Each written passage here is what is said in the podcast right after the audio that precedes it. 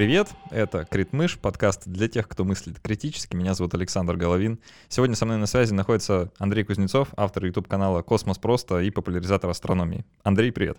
Всем привет! Мы с Андреем сегодня поговорим про поиск э, внеземных цивилизаций, поговорим про инопланетян, про э, другие миры, планеты и вообще э, как люди ищут интеллект где-то в космосе, и зачем нам об этом знать. Но прежде чем начнем все это обсуждать, э, должен сказать э, несколько слов. По традиции говорю спасибо нашим патронам на сервисе patreon.com. Андрей, говорю спасибо твоим патронам, которые помогают... Спасибо, твоим, да, моим патронам тоже. Да, вообще, людям, которые помогают независимому контенту как-то жить и процветать. Вот это, это классно, спасибо, что такие люди есть, вы просто чудесные. Вот я не, не нарадуюсь э, никак, э, каждый день буквально взаимодействую с патронами, это просто прекрасно. Вот. А, и у меня есть еще а, маленькое объявление, даже, наверное, не объявление, а просьба к слушателям. Как вы, наверное, знаете, с всей этой историей с пандемией у подкастов немножко просели прослушивания, и наш подкаст, наверное, не исключение, потому что у людей сменились привычки и все такое. Вот, и э, поэтому э, очень хочется попросить, если вам нравится наш подкаст, и вы его давно слушаете, э, расскажите о нем друзьям. Вот это лучшее, что вы можете сделать, да, ну, там, после подписаться на Патреоне. Расскажите о нем друзьям, посоветуйте какой-нибудь эпизод. И если хотите, э, я дам свою рекомендацию. Вот э, последний эпизод, который мы записали, э, до, до того, как э, записываем сейчас с Андреем, эпизод с Иваном Квасовым про сверхстимулы. Если вы его не слушали, это, наверное, лучший эпизод за там, последние 20 или 30 выпусков, поэтому вот я его могу смело рекомендовать. Порекомендуйте и вы его кому-нибудь. Вот. А, спасибо заранее всем, кто это сделает. А, вы этим очень поможете. Ну и э, последнее, что должен сказать перед началом, мы продолжаем разыгрывать книги от нашего книжного партнера издательства «Миф». Э, раздаем электронные книги, э, можно будет даже выбрать из списка, и одному из патронов от 5 долларов, э, в конце узнаем кому, сегодня достанется э, такая возможность. Вот, а теперь все. Андрей, давай начинать э, обсуждение. Я хочу начать, знаешь, с детства, потому что вот эта угу. вся, вся тема э, про внеземные миры, внеземные цивилизации, это для меня такая очень детская история. Не знаю, как для тебя, но я... Э, мы, наверное, с тобой росли в очень похожем культурном фоне, я предполагаю, да? Ну, я думаю, да, плюс-минус. Примерно одного возраста, примерно как-то из э, одного места почти. Э, и я в детстве обожал астрономию, вообще я обожал все вот эти рассуждения про инопланетян, про НЛО, про пришельцев, вот это все я обожал просто, да. Э, и я на полном серьезе в детстве сидел просто ночью в засаде с биноклем, выискивал выискивал какие-то паттерны движения каких-то странных небесных э, светил, и вот это все, движение каких-то звезд, э, светящихся объектов, вот это все, и э, воображение мое рисовало просто прекрасные картины каких-то далеких миров. А потом я немножко разочаровался в этом всем, как, наверное, и должно быть, да, потому что инопланетян, в общем-то, не предвиделось, все сказалось несколько прозаичнее. Вот, а у тебя как? Бывало такое? Я могу сказать, что я, да, мне тоже, безусловно, это было очень все интересно. Я сейчас э, вот пытаюсь вспомнить какое-то совсем далекое детство, и э, я очень тоже интересовался всякими историями.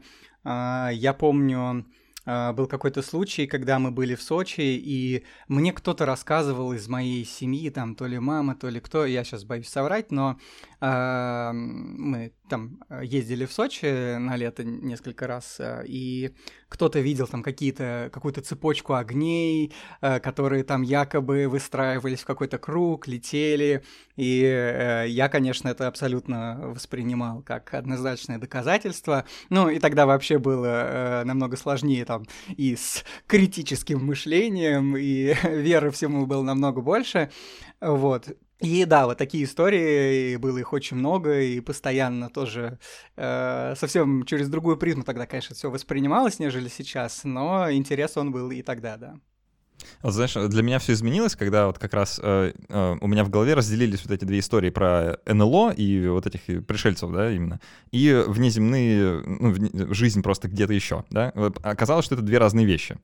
Да? А, и я помню, как я уже на, на последних курсах университета я спорил с одногруппницей, которая мне, ну, она верила в посещение а, Земли пришельцами, И она вот спрашивала меня, ну что, неужели ты считаешь, что мы одни во Вселенной? Как вот с, с таким uh-huh. э, подходом, да, она ко мне. А, а я ей пытался донести, что это, ну, как бы вроде разные вещи, и я не считаю, что мы одни во Вселенной, да, но, судя по всему, пришельцы нас не посещали. Вот. А, но мы сегодня не, немного не об этом, да, это просто некоторые преамбулы. У меня, кстати, у меня такая история регулярная происходит с подписчиками. Меня, я постоянно делаю, как, ну, как я проезжаюсь по какому-нибудь очередному фейковому видео с НЛО, и мне обязательно э, огромное количество людей напишут, типа, да как ты, э, ну, э, почему ты думаешь, что их не существует, и так далее, и так далее. Ну, как раз я всегда вот отвечаю примерно так же, как и ты, что Одно дело какие-то странные, непонятные ролики э, с, с пришельцами якобы, да, и другое дело какая-то потенциальная жизнь э, во Вселенной. Ну, давай тогда разберемся, откуда у нас вот э, с тобой такая, ну, не знаю, почти уверенность, да, в существовании жизни где-то еще. Какие у нас есть основания полагать, что разумная жизнь вообще где-то еще может существовать? Ну, мы, естественно, этого на 100% не знаем, потому что как бы на сегодняшний день с абсолютной уверенностью мы можем говорить, что единственное тело во Вселенной, на которое совершенно точно есть жизнь, это Земля, и все. А, но а, мы как бы такие, э, по крайней мере, я хочу надеяться, что она где-то есть, ну и хотя бы даже математически, да, э, то количество планет, которых во Вселенной должно быть, оно настолько огромно, да, что Э, просто сложно себе представить, что во всем этом многообразии э, жизнь зародилась только на Земле. Опять же, тут надо сделать 150 оговорок, какая жизнь и так далее, но э, буквально лет 30 назад мы еще достоверно не знали, что где-то кроме Солнечной системы есть другие планеты. То есть мы, конечно, догадывались, ну, тоже было бы странно, да, что э, сотни миллиардов звезд э, в нашей галактике и планеты только у нас. Но у нас не было этому э, никаких э, прямых подтверждений. Причем совсем, вот, совсем недавно же еще не было, да? Там в 50-х годах прошлого века еще никто не знал, что есть экзопланеты, по большей части. Ну вот э, первую открыли плюс-минус 30 лет назад. В, на рубеже 80-х, 90-х вот достоверно была открыта первая экзопланета. Да? Вот с тех пор э, на сегодняшний день, если зайти на базу данных по экзопланетам, около там 4,5 тысячи подтвержденных, то есть это открытые и еще потом независимо подтвержденные, да, то есть э, чтобы подтвердить, что это не какая-то статистическая ошибка. Вот, и плюс еще, по-моему, я сейчас боюсь соврать, 1007-8 э, кандидатов. Вот, но как бы это будет расти, расти, расти, и в принципе этого количества уже достаточно, чтобы ученые э, как бы экстраполировали, и примерно, э, в общем, современная оценка такова, что, э, по крайней мере, каждая звезда имеет, по крайней мере, одну планету в нашей галактике, да? А, ну и, скорее всего, не одну. То есть, и при том, что несколько сот миллиардов звезд, там, по разным оценкам, 100, 200, 400, да, э, в нашей галактике, то количество планет обычно оценивают где-то в триллион. Э, вот, и это только наша галактика, опять же, да. Это уже совершенно такое невообразимое число, но если еще это все перемножить на количество галактик, которых тоже в наблюдаемой Вселенной сотни миллиарды, и опять же, это я еще говорю только о планетах, даже в нашей Солнечной системе, я думаю, об этом еще подробнее поговорим, э, как бы потенциально жизнь может быть не только на планетах, но и на, но и на спутниках, а спутников там у одной планеты могут быть десятки, ну и так далее, и так далее, то есть э, число такое невообразимое, да, что ну, как бы, мне сложно поверить. Э, но, опять же, мы здесь не говорим категориями верим, не верим, да, э, как бы мы в любом случае этого не знаем достоверно пока, вот, но э, хочется надеяться, что она есть где-то еще, да. Ну, то есть получается, что у нас из каких-то таких оснований исключительно, не знаю, математическая статистика, что ли, да, вот есть некоторая вероятность события зарождения жизни, и мы э, просто смотрим на количество возможных миров, где эта жизнь могла бы зародиться чисто технически, и такие, ну, их довольно много. То есть довольно много как бы, попыток э, э, выбить эту статистическую, очень маленькую вероятность, да, но попыток много, поэтому с неизбежностью это случилось хотя бы единожды, да, мы в этом уверены, потому что мы-то здесь. Вот, то есть и теоретически это могло произойти где-то еще, почему нет? А, возможно, нам вот во всем этом разговоре э, в качестве фрейма, да, наверное, поможет уравнение Дрейка. А, как, как считаешь, да? Вот будет, наверное, хорошо, если мы пройдемся. А, можем пройтись, да. Оно, конечно, по сути, такое спекулятивное.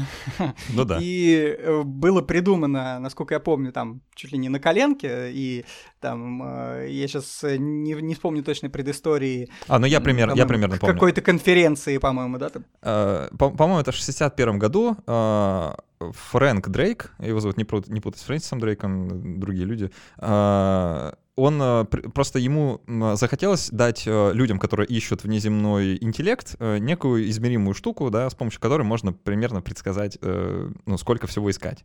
Вот. И уравнение, ну, мы не будем тут его полностью приводить, нет в этом никакого смысла, но в целом оно представляет собой просто перемноженные, перемноженные несколько членов, в, который, э, в которых входит э, там, э, количество звезд, которые образуются, там, допустим, в условный год, а, сколько из этих звезд имеют планеты, сколько из этих планет обитаемые, а, ну вот некоторый коэффициент, да, наше предположение, сколько из этих планет обитаемые, сколько, на каком количестве из этих планет с жизнью появилась жизнь с интеллектом, да, и какое количество из этих интеллектуальных живых существ э, как-то выходит на контакт, да, ну, делает что-то, чтобы их можно было обнаружить, и в конце мы умножаем это все на а, предполагаемую продолжительность жизни цивилизации, в которой э, вот тот, тот период времени, в который она э, испускает какие-то сигналы вовне, которые можно обнаружить. И как бы перемножив все это вместе, мы получим количество э, цивилизаций, которые можно найти, ну или которые существуют где-то в галактике прямо сейчас.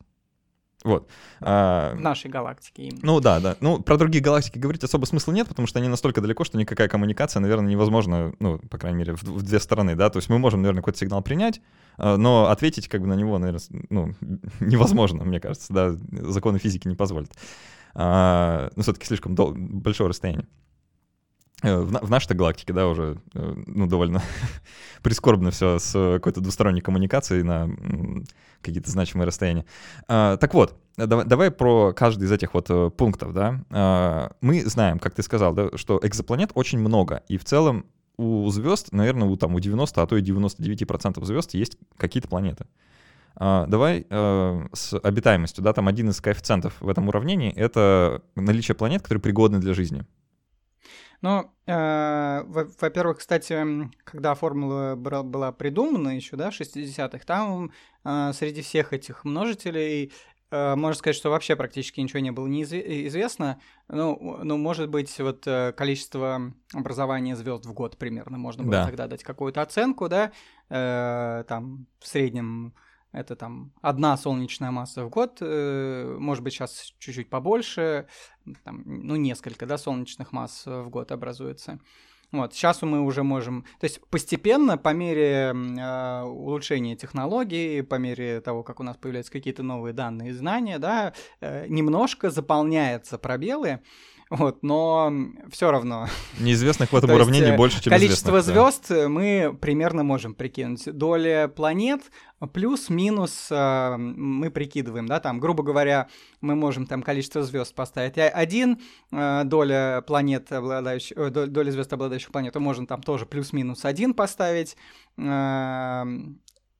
Вот планеты, которые с подходящими условиями, это уже вот э, сложнее а, оценить, хотя а, в определенных пределах тоже можно. Э, ну, во-первых, тут, наверное, сразу стоит оговориться, что во всем этом мы, как правило, говорим о той жизни, которая нам понятна, да, то есть это та жизнь, э, которой мы сами являемся, то есть водно-углеродная жизнь, как у нас, да. Тут, как всегда, 100 оговорок, потому что она может там принципиально иную какую-то биохимию иметь, и мы вообще можем искать с ней совершенно другое. А, вот. Э, насчет условий, ну, я думаю, что здесь можно разделить как бы на две части, да. А, сначала можно поговорить о том, о чем мы более-менее имеем неплохое представление, это о нашей Солнечной системе, да. А, и там уже потом э, ну, отчасти это экстраполировать уже на экзопланеты и на другие э, системы, где могут быть какие-то сходные вещи.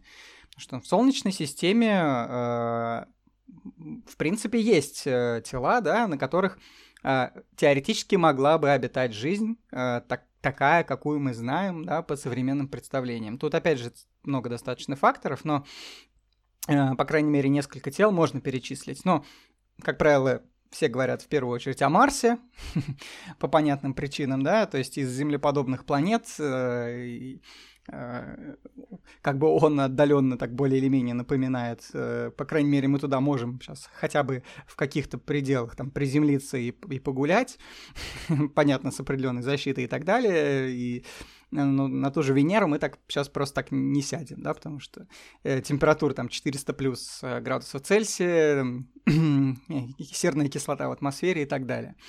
Вот, но мы точно знаем, что, ну, да, сейчас давай сначала скажу, э, как бы основные э, компоненты, да, которые мы считаем э, необходимы для того, чтобы появилась известная нам жизнь, они, в принципе, достаточно простые, да, то есть, ну, как бы достаточно банальные вещи, но вода в жидком состоянии, да, поскольку абсолютно вся жизнь на Земле требует воду. Нужен какой-то источник энергии.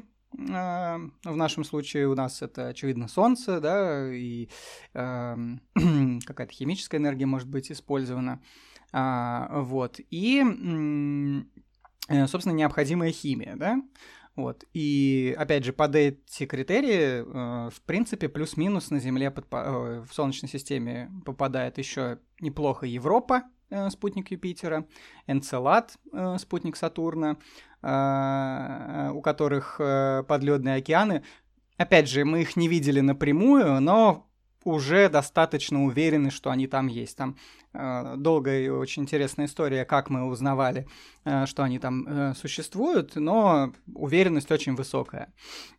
Э, вот, то есть, если взять, например, тот же Энцелад, э, то есть мы знаем, что там есть вода, по некоторым оценкам температуры этой воды э, в некоторых областях может быть чуть ли не там, плюсовой.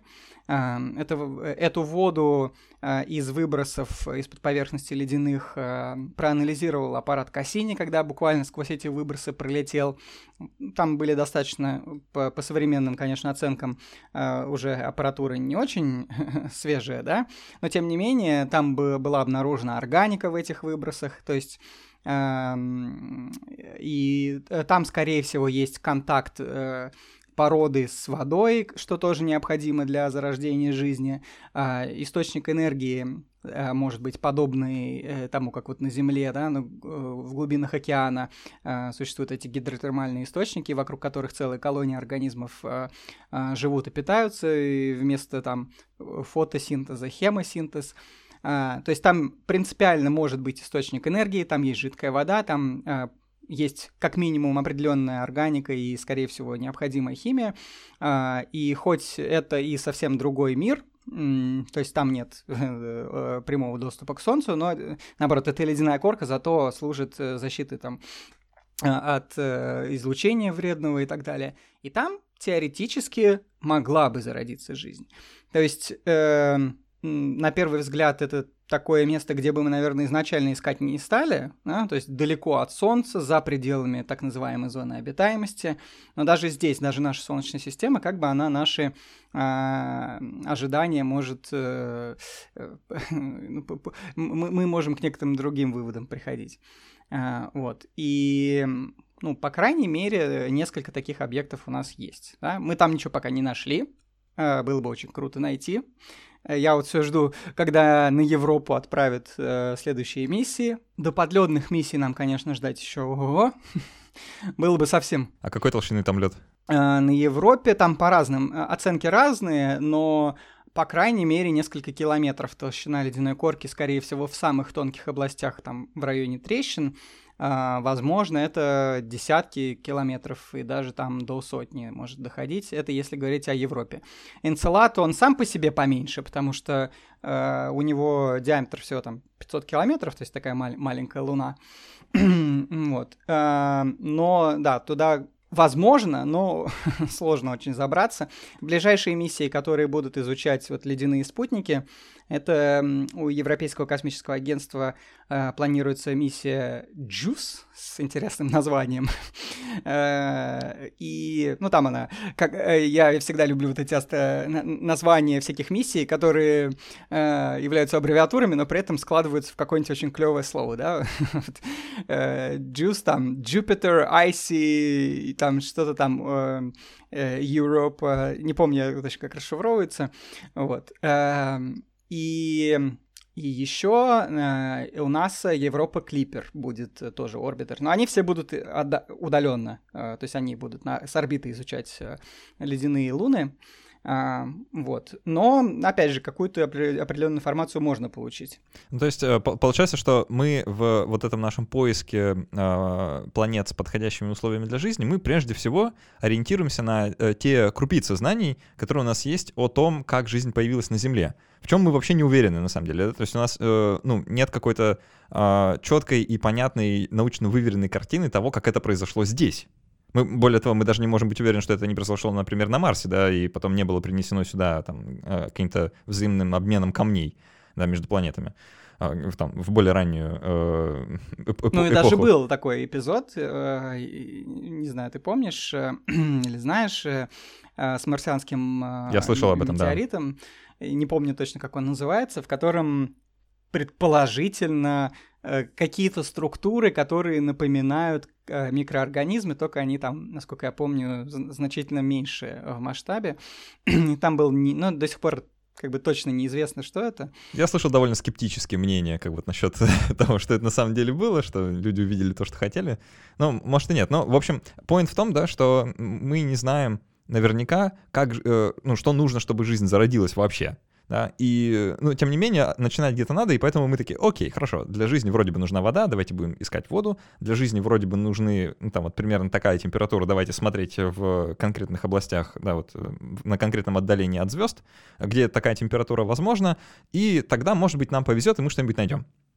Но как оно ну, в реальности на самом деле происходит, мы ни разу не наблюдали, не воспроизводили это в лаборатории, и поэтому можем только ну, гадать, по сути.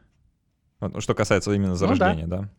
А, хорошо, допустим, мы вот э, по уравнению Дрейка, да, давай пойдем еще дальше, мы э, примерно оцени, оценили, что, ну окей, хорошо, если э, у каждой звезды есть э, планеты, то, ну, может быть, э, там, при самом оптимистичном раскладе, давай скажем, что э, одна из этих планет у каждой звезды подходит для, э, теоретически, может быть обитаемой вот, ну, подходит для существования. Да, но тут еще, кстати, можно сделать оговорку, что наша Солнечная система, она, вот э, сторонники э, так называемой э, э, гипотезы редкой Земли, да, которая как раз э, говорит о том, что вот э, э у нас очень уникальные условия, да, э, вот эта структура Солнечной системы, которую мы имеем, где у нас э, внутренняя Солнечная система там из четырех землеподобных планет и четыре э, газовые гиганты далеко, она скорее не так распространена. Да? В других системах э, конфигурации планет совсем другими бывают.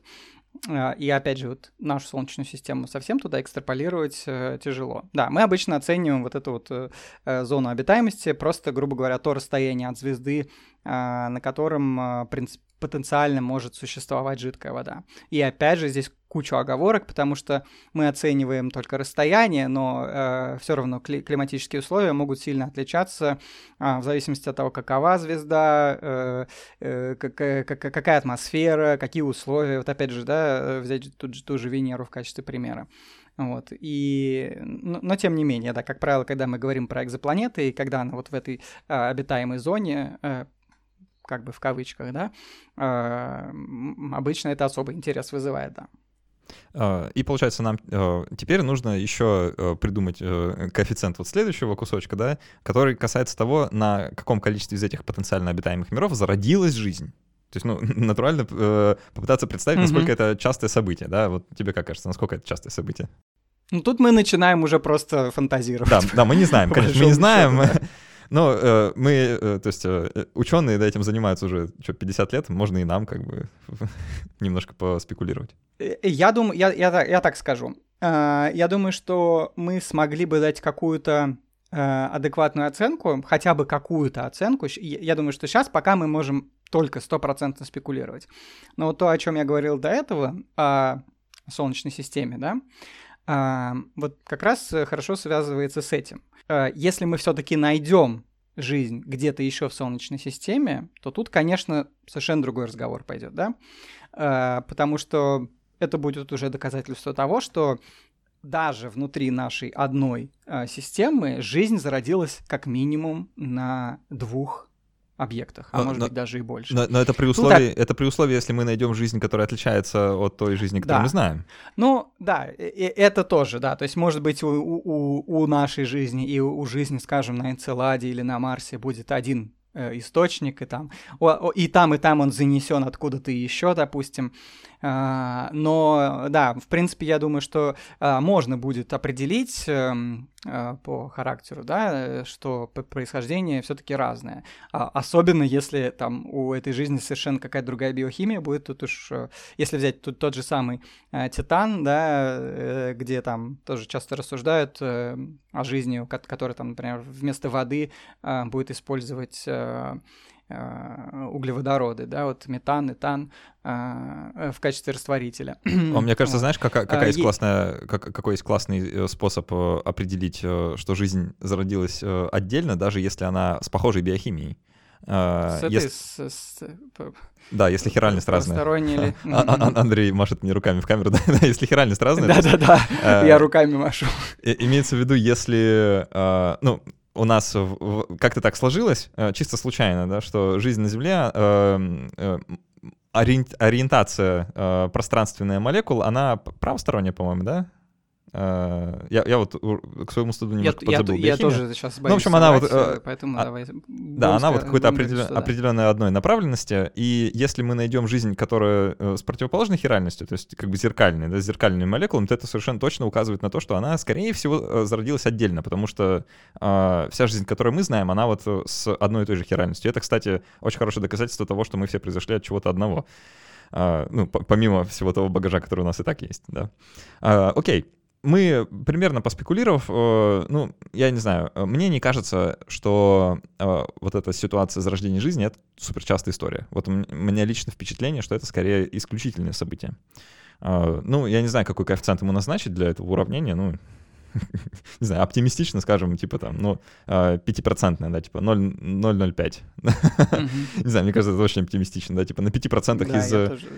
На 5% из э, э, планет в обитаемой зоне у каждой звезды э, есть, ну, зародится какая-то жизнь, да.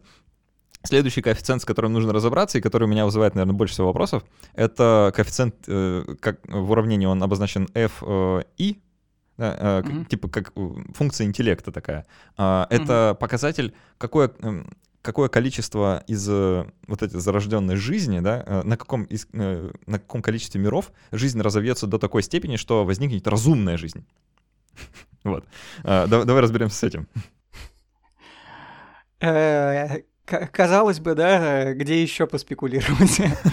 Дальше еще хуже, по-моему. Ну, ну да, тут еще все хуже. Тут вообще очень сложно оценивать, да, э, и вообще, особенно учитывая, что э, даже у нас там на Земле э, при вот тех, ну, относительно тепличных условиях, да, когда жизнь там жизнь в целом могла, могла просуществовать и развиваться там на протяжении миллиардов лет, все равно большую часть э, истории эволюции жизни э, на нашей планете, да, это там миллиарды лет, это были просто там простейшие организмы, которые вот э, доминировали миллиарды-миллиарды лет. Да? О, а давай для, для наглядности просто скажем. Э, жизнь на планете Земля, насколько я помню, зародилась э, что-то вроде 4 миллиардов лет назад. Ну вот по да, оценкам, плюс, да? Плюс-минус. При да. этом самой Земле 4,5 миллиарда лет.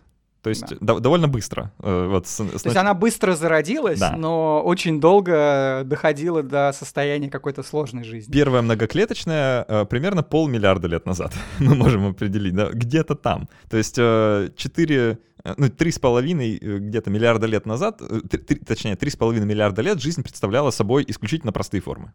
А 3,5 миллиарда лет — это, ну, довольно большой срок даже по масштабам Вселенной. Как бы это, При том, что треть, самой треть Вселенной 13,8, да? Да.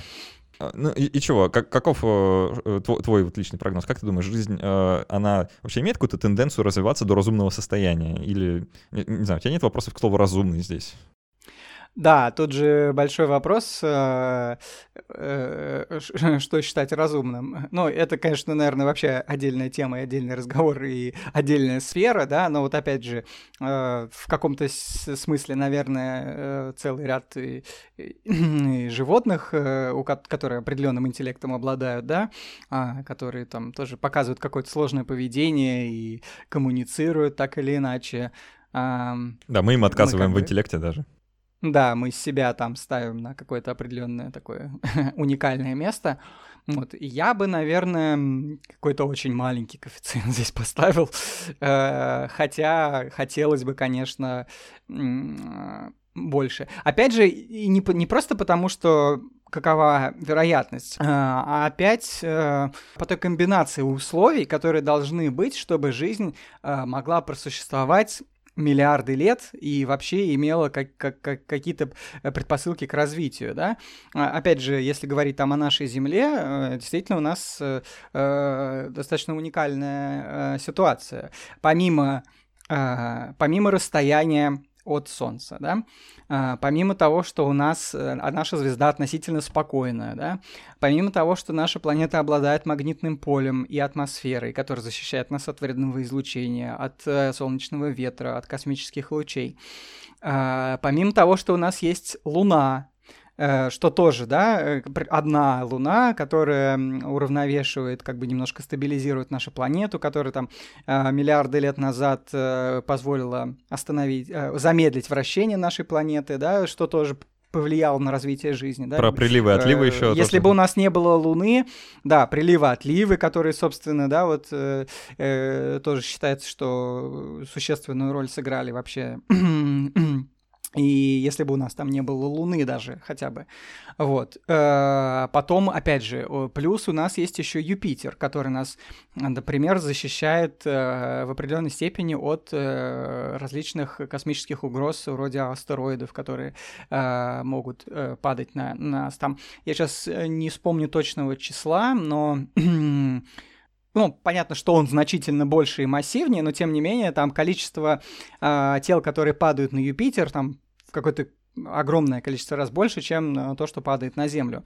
А, потому что он там своим притяжением, в принципе, нас защищает. Не будь Юпитера на том расстоянии, на котором он находится, Скорее всего, Землю чаще бы бомбардировали э, массивные объекты, и там Чиксулуп условный, да, э, случался бы не раз там с несколько сотен миллионов лет, а, возможно, значительно чаще и, и так далее, и так далее. Опять же, э, кстати, можно еще сюда добавить, что э, мы с вами живем-то э, в Солнечной системе, в которой только одна звезда, а однозвездные системы, они еще в меньшинстве находятся на самом деле, да, и большая часть звезд э, скорее находится в двойных, тройных системах, там, и плюс еще есть системы большей кратности, там, до, до 7, там, известно сейчас. Ого. Э, сложные системы, там, э, они там есть ха хаотичные, которые там в процессе еще формирования, есть уже там э, устоявшиеся иерархические системы, где там, допустим, э, две, двое, две звезды вращаются вокруг общего центра массы, и эти две вокруг э,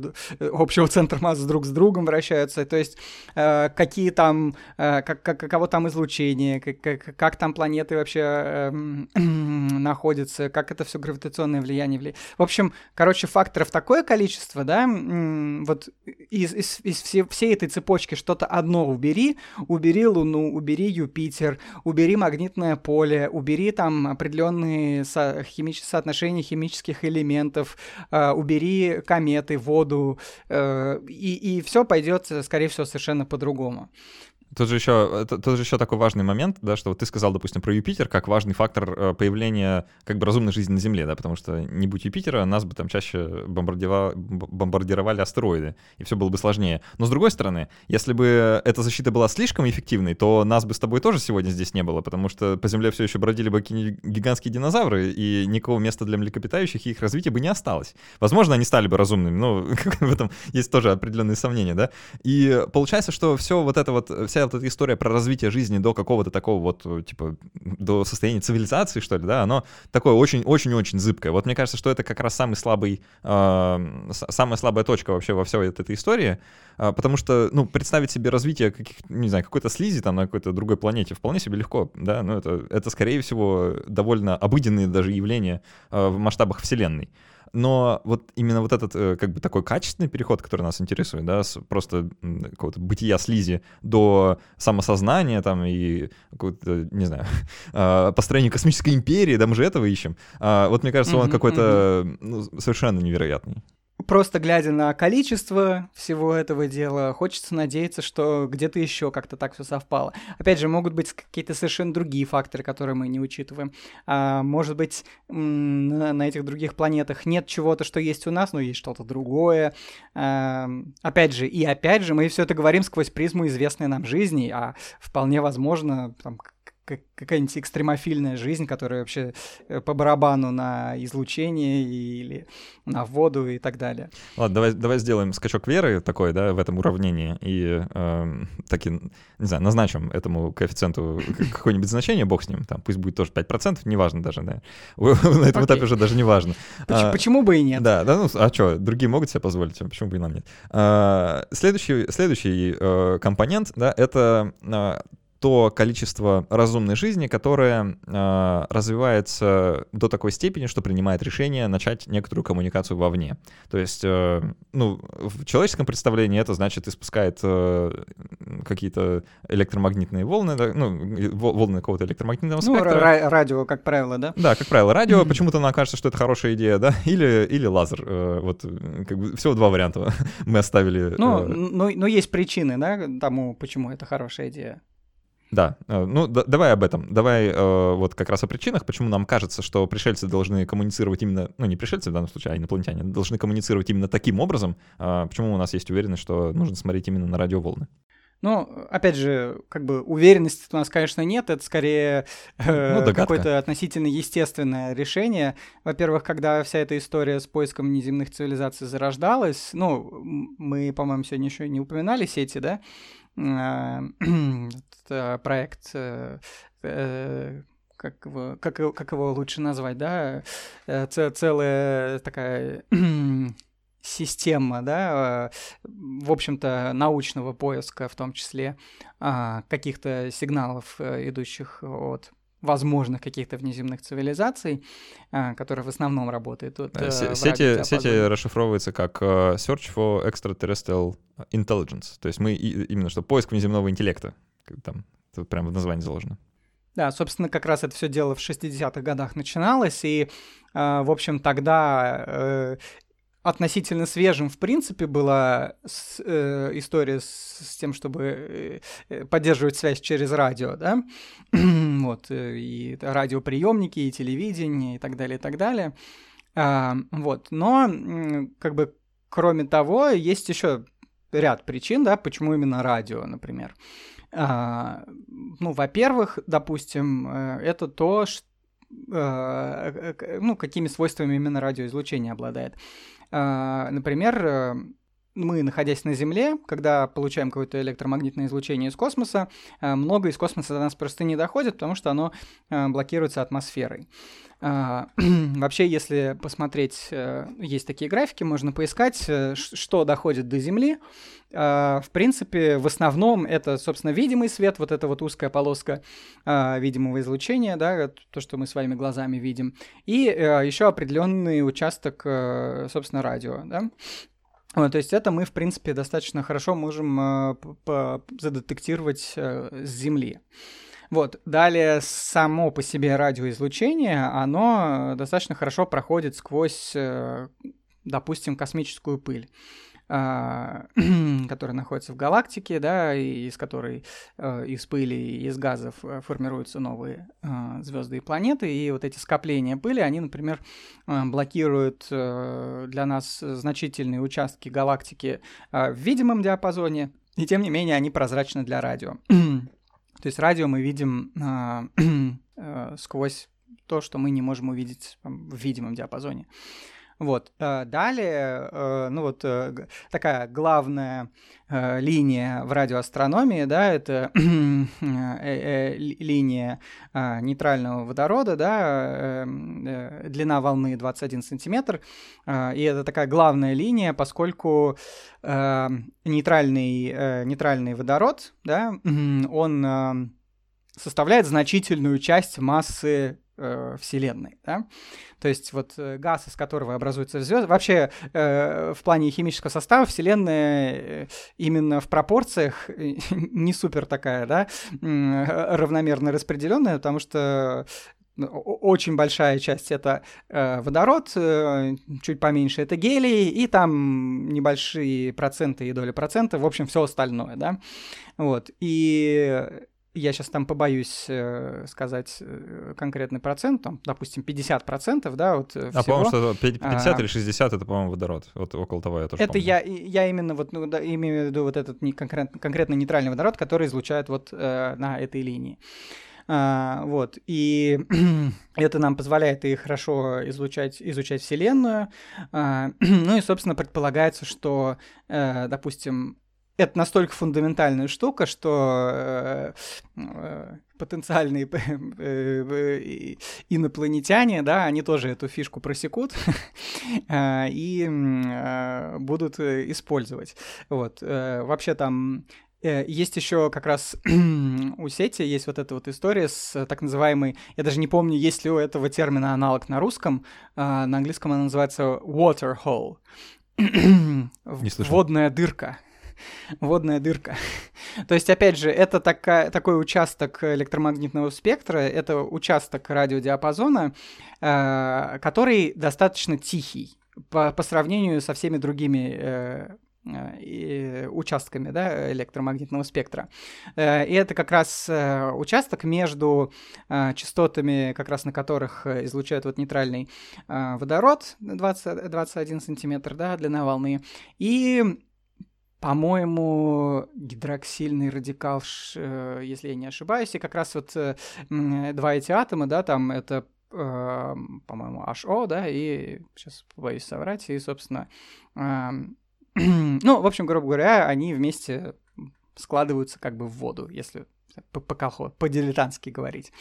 А, вот. И, собственно, вот этот вот диапазон, он называется э, дыркой воды, и внутри него достаточно тихо в этом диапазоне, да, а, он такой, он, скажем так, свободен от каких-то других, э, а, от шума, и на нем было бы удобно выйти на связь, да, то есть это вот как раз тот промежуток такой, в котором было бы удобно послать сигнал ну вот я во всей этой истории, да, э, с рассуждением о том, каким способом коммуникации воспользовались бы непонятные нам существа, мне видится настолько большая доля, вот, знаешь, такого антропоцентризма, что, э, ну, наверное, ну, довольно здорового в данном случае, то есть он основан на логике, да, вот эти предположения, они все какие-то такие а, сугубо научные, а, ну, причины полагать, да, что пришельцы воспользовались бы именно этим, потому что это очень хороший инструмент коммуникации. Но он а, все равно, в моем представлении, довольно Э, ну, чуть-чуть ущербный, потому что ну, а с чего мы взяли, что пришельцы, вот э, там, испуская э, сигналы к другим э, мирам, да, они бы думали об эффективности этого процесса. Как бы вот с чего мы это взяли, да, например.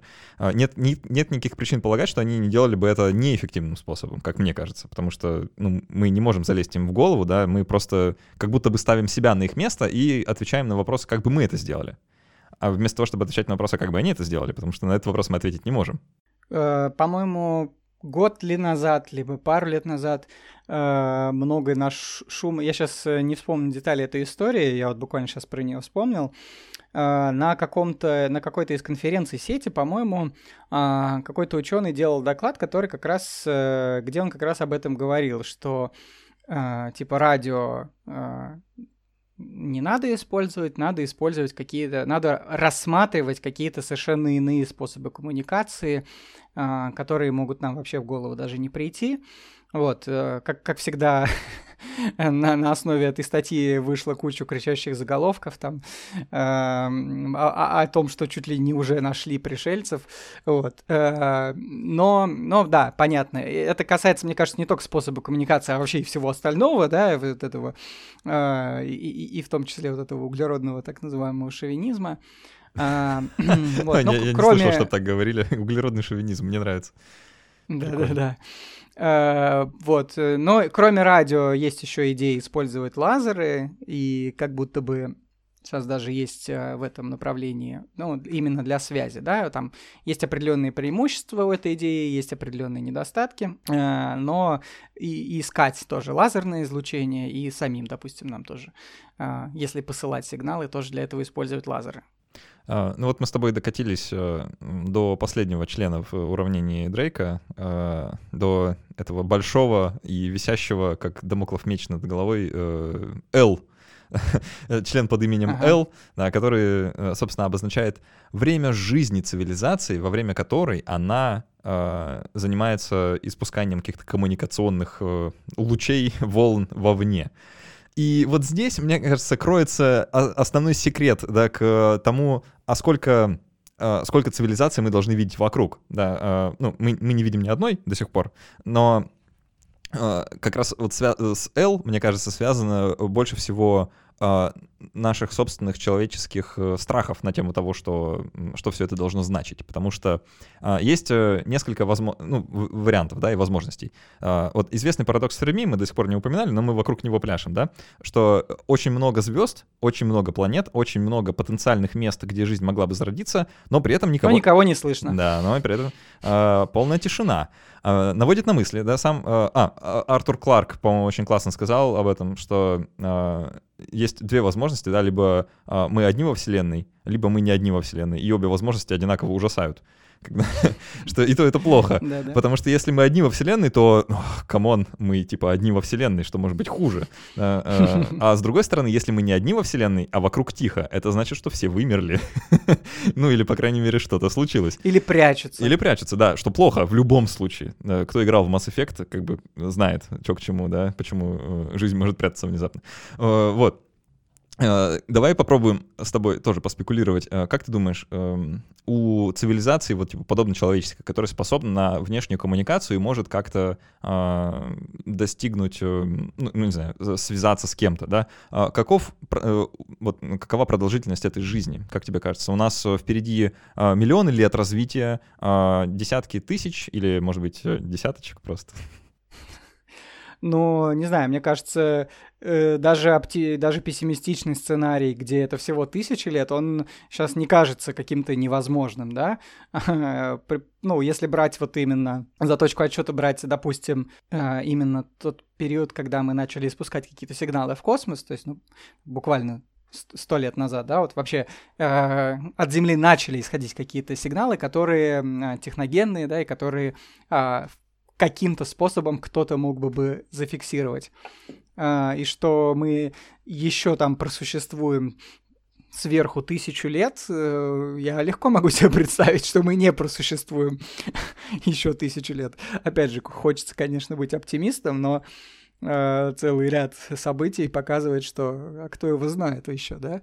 Ну, тысяча, мне кажется, э, вполне реально вполне реально. Я, я, я вижу Но, человечество да, через тысячу С другой лет. стороны, да, вот э, может хватить несколько дураков, да, чтобы все это разом э, прекратилось, по крайней мере, вот в том виде, в каком это сейчас существует. да, дурак, дураков-то у нас как раз навалом, как бы, в них недостатка нет. И более того, в таких ситуациях, когда мы были вот на волосок, да, от э, да, да. чего-то похожего э, на тотальное вымирание, было достаточно как бы там весь 20 век напичкан буквально этими ситуациями. Да. Как, как мы до сих пор живы, это чудо, мне кажется, просто самое натуральное. Вот о чем и речь, о чем и речь, что э, либо там в каком-то э, сравнительно недалеком будущем случится что-то, что э, минимизирует все эти угрозы, да, я не знаю, какой-то прорыв. Мы прозреем э, технологический, внезапно. ресурсный, да. Либо нет, мы все-таки себя там разбомбим или каким-то еще другим способом уничтожим.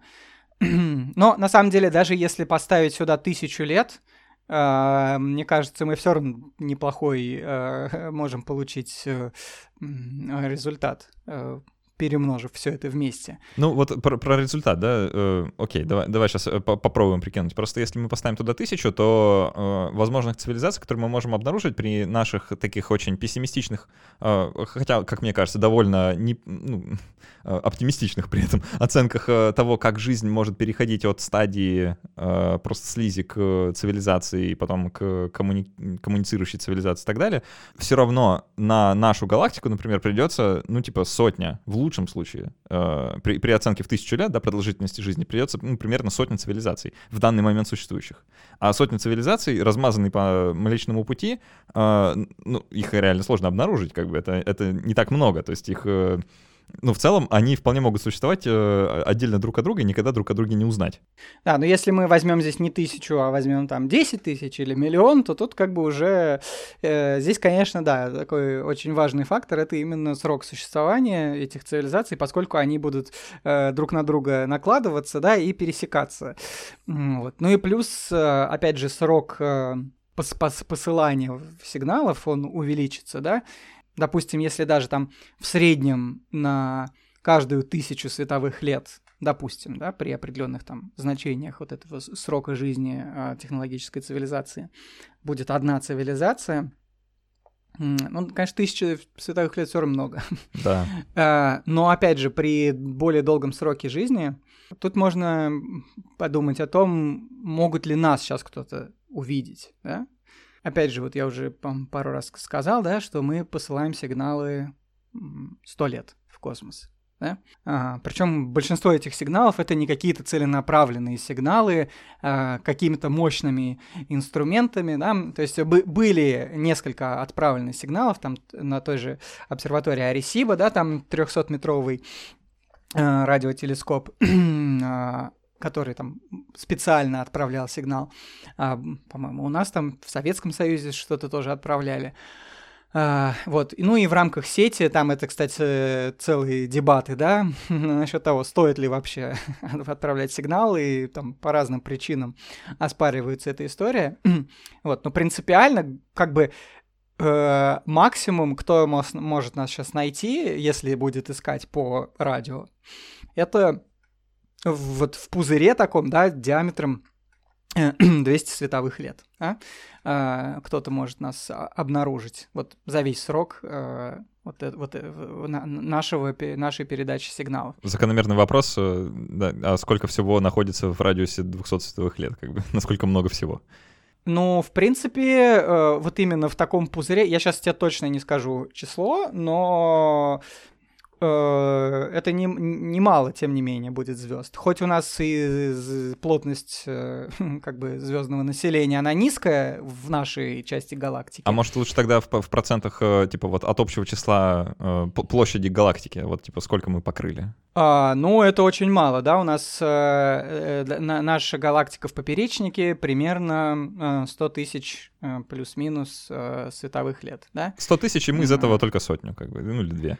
Э, ну да, но опять же, Тут э, э, это такая тема, где невозможно в 25 ответвлений уйти, да, потому что вот мы сейчас говорим о галактике, но тут есть еще целая история с дебатами насчет того, а, а стоит ли вообще учитывать всю галактику, да, есть целые, вот мы с тобой упомянули а, зону обитаемости у звезды, есть еще целые дебаты насчет того, а, существует ли галактическая зона обитаемости. О, интересно. Вот недавно а, Слава Авдеев с канала улицы Шкловского делал ролик об этом отдельный. А, вот, может, можно посмотреть. Но в целом достаточно тоже интересная история.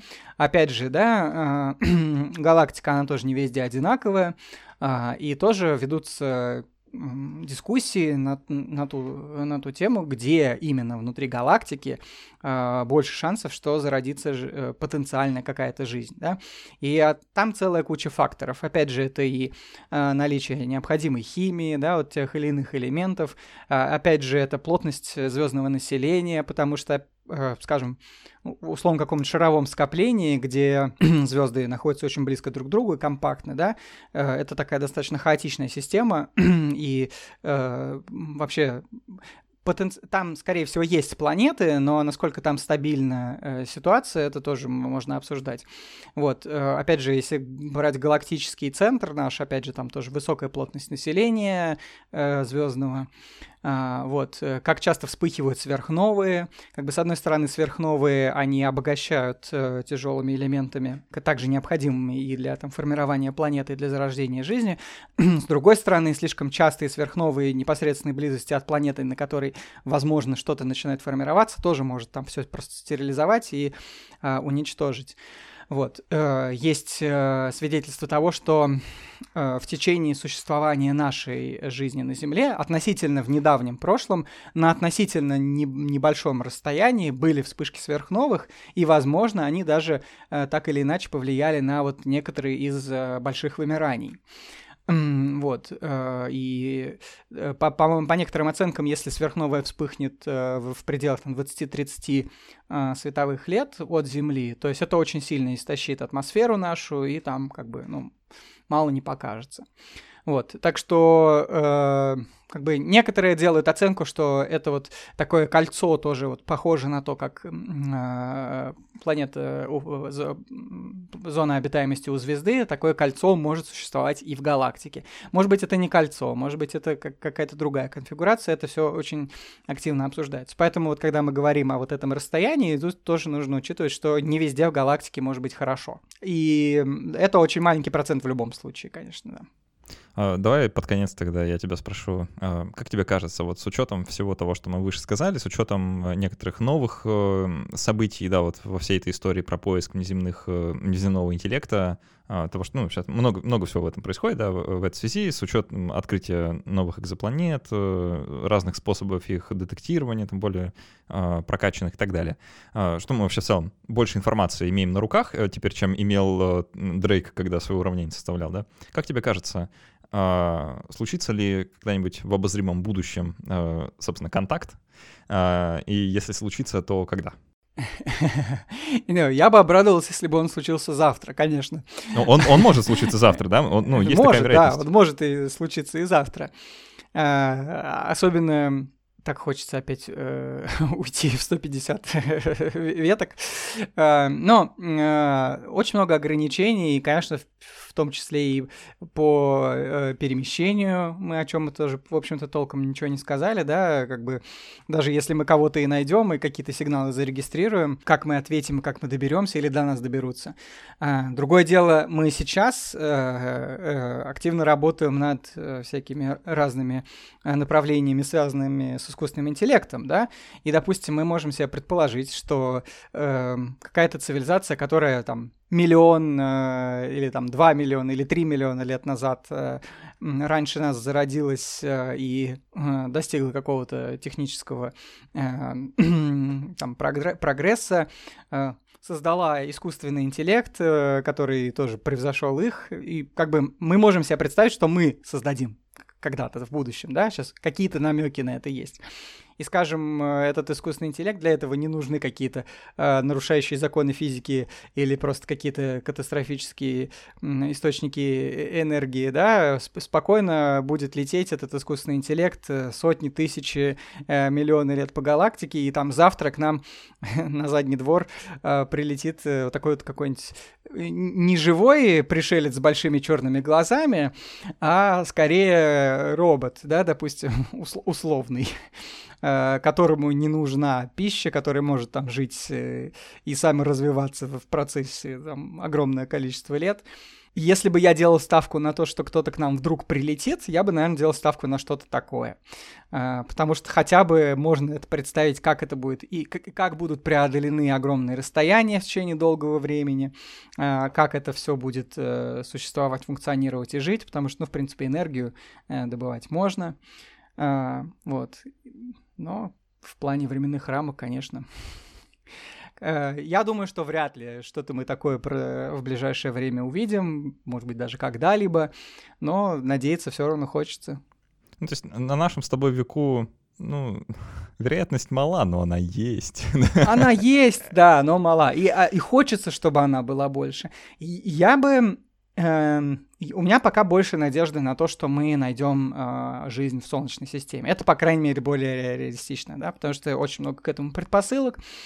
Вот, и опять же, по крайней мере, наше какое-то понимание, и опять же, как мы уже сказали, да, если мы поймем, что это э, жизнь, которая действительно зародилась независимо, то вся эта формула у нас совершенно по-другому переиграется, да, а, и, возможно, тогда мы поймем, что жизнь совершенно другое распространение э, имеет, хотя бы даже просто жизнь. Я не говорю про разумную жизнь, э, но в целом. У нас в гостях был Андрей Кузнецов с YouTube-канала «Космос просто». Андрей, спасибо большое, что согласился прийти поговорить про такую непростую тему. Спасибо, Александр, за приглашение. А, может, соберемся еще, обсудим что-нибудь еще такое? Мне очень понравилось, было прикольно. Запросто, запросто, Отлично. я всегда за.